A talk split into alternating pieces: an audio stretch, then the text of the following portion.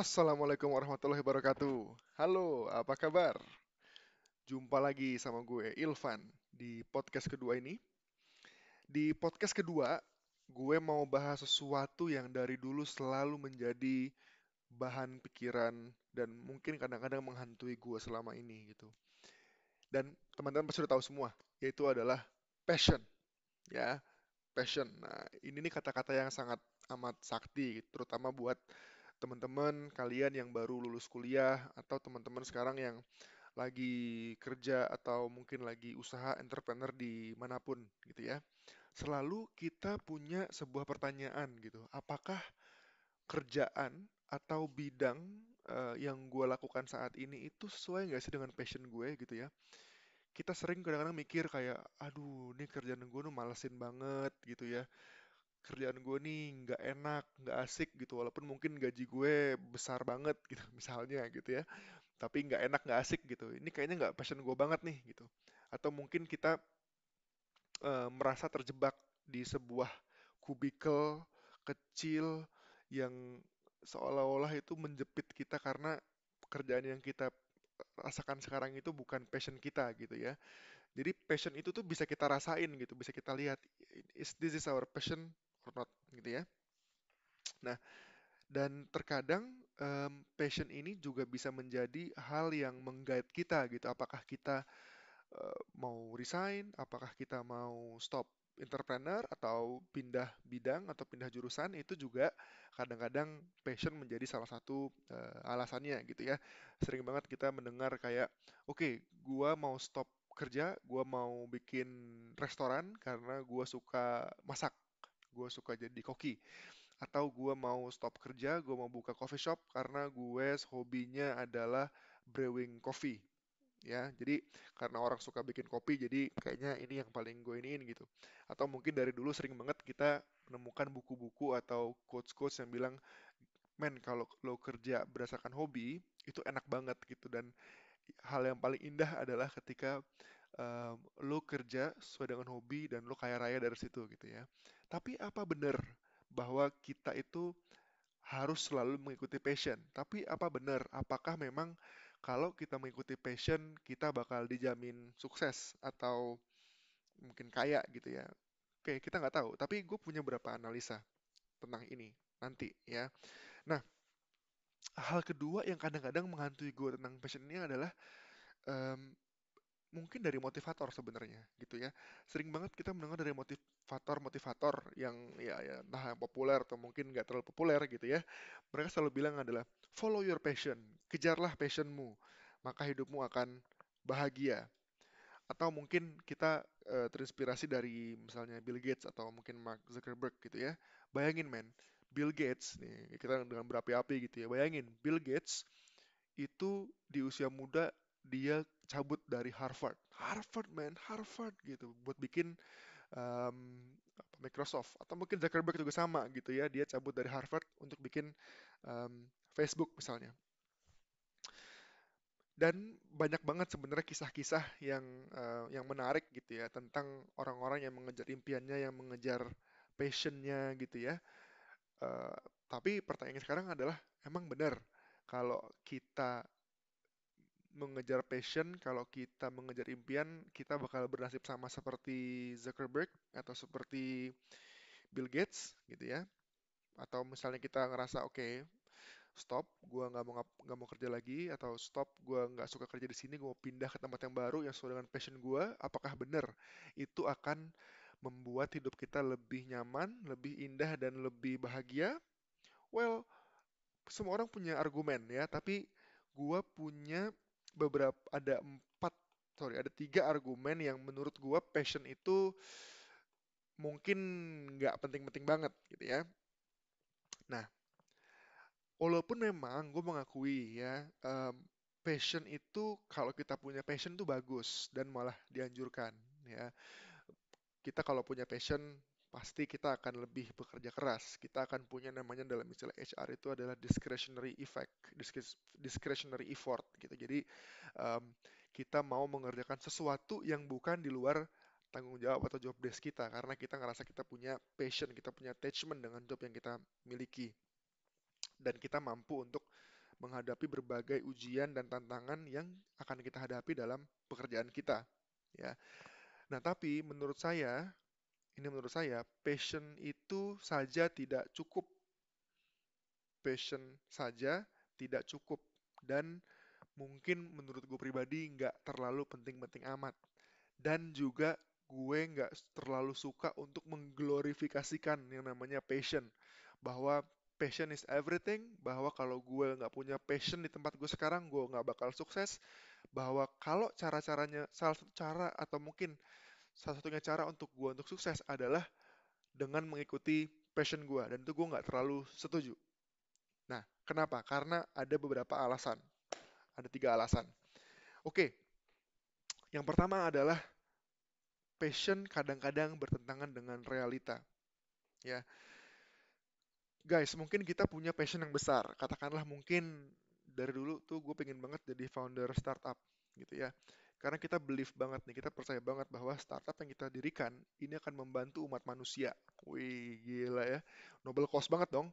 Ya, kita punya startup, kita bisnis sendiri, kita ngatur hidup kita sendiri, dan kita punya impact yang besar untuk nggak hanya bisnis, nggak hanya profit, nggak hanya bikin kita jadi sukses, bikin kita jadi kaya, tapi juga bikin orang lain, lingkungan sekitar juga menjadi lebih makmur.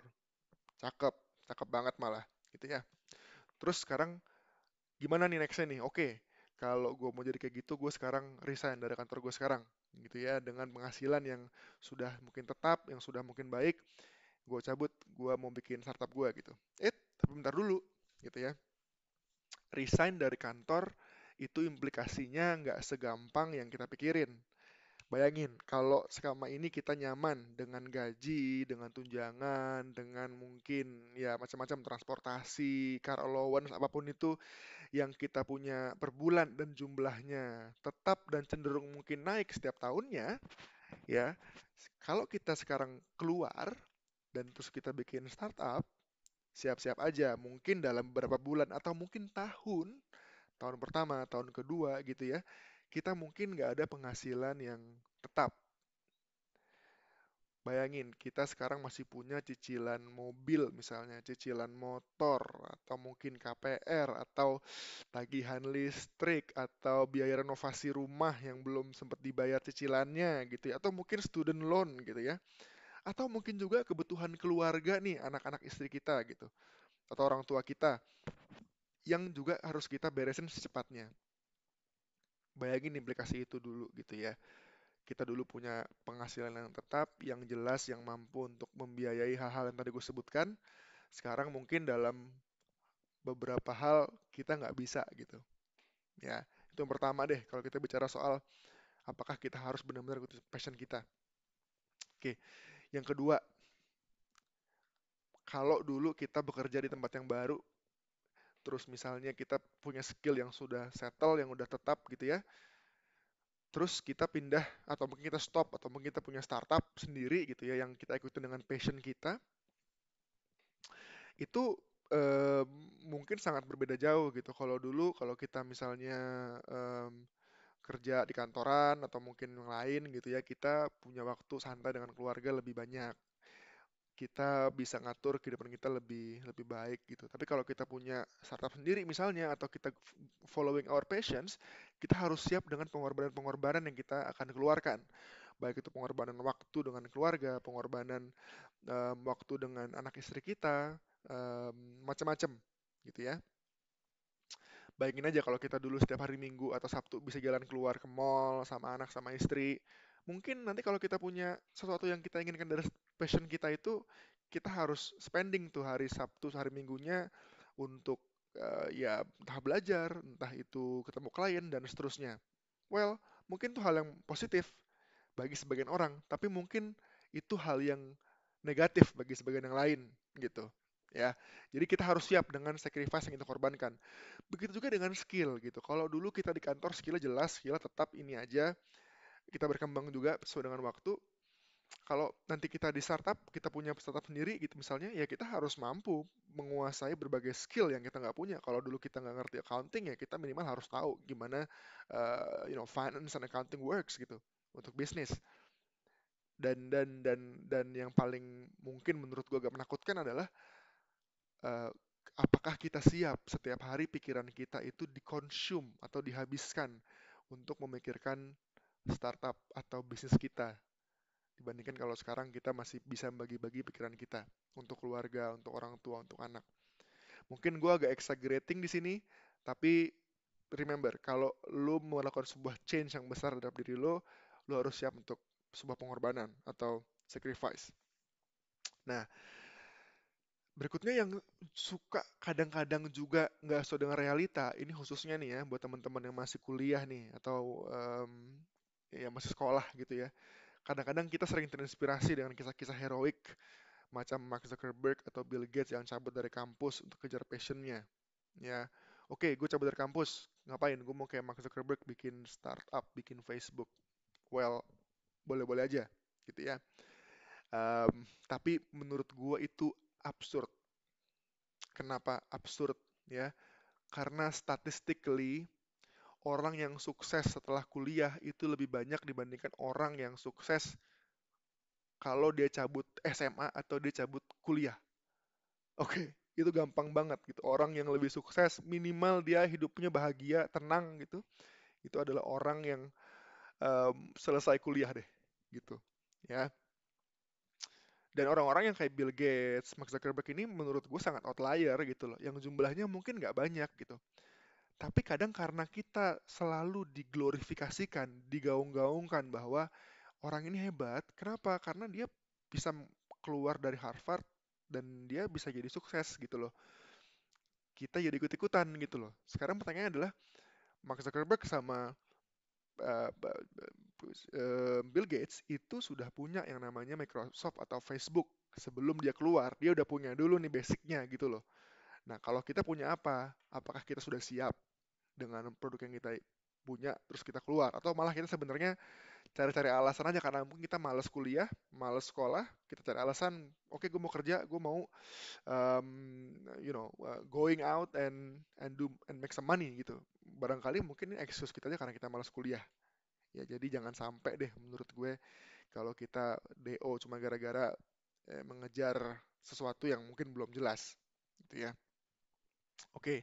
Nah, kalau teman-teman dengar omongan saya tadi mungkin kayaknya ih Ilvan ini negatif banget sih gitu soal soal passion gitu ya. No, no, saya nggak mencoba, gue nggak mencoba untuk menjadi devil advocate untuk orang-orang against passions ya.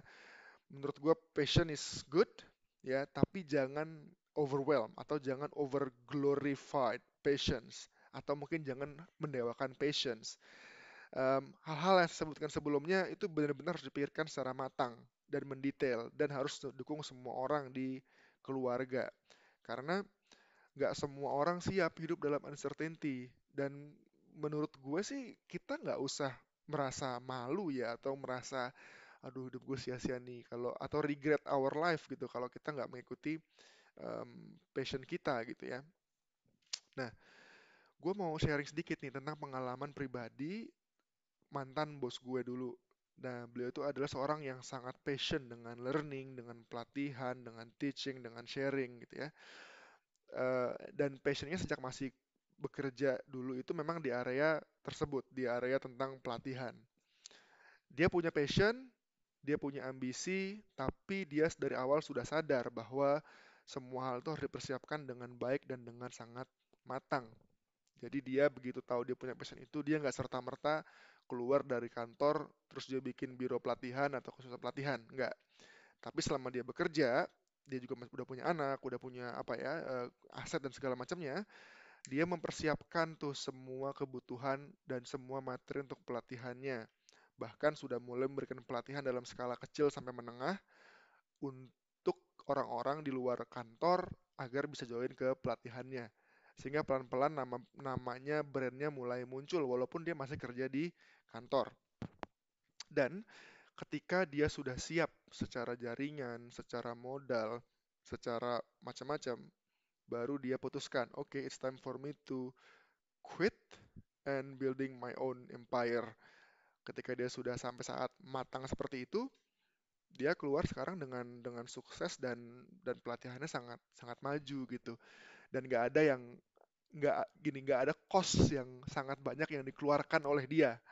Uh, dan dan dan dia sangat survive sampai sekarang. Menurut gue sih itu contoh yang baik bagi orang-orang seperti kita ini gitu ya. Kita harus matang. Nah yang kedua, kalau tadi kita bahas kadang passion bertentangan dengan realita, yang kedua, passion itu tidak menjamin kita selalu bahagia.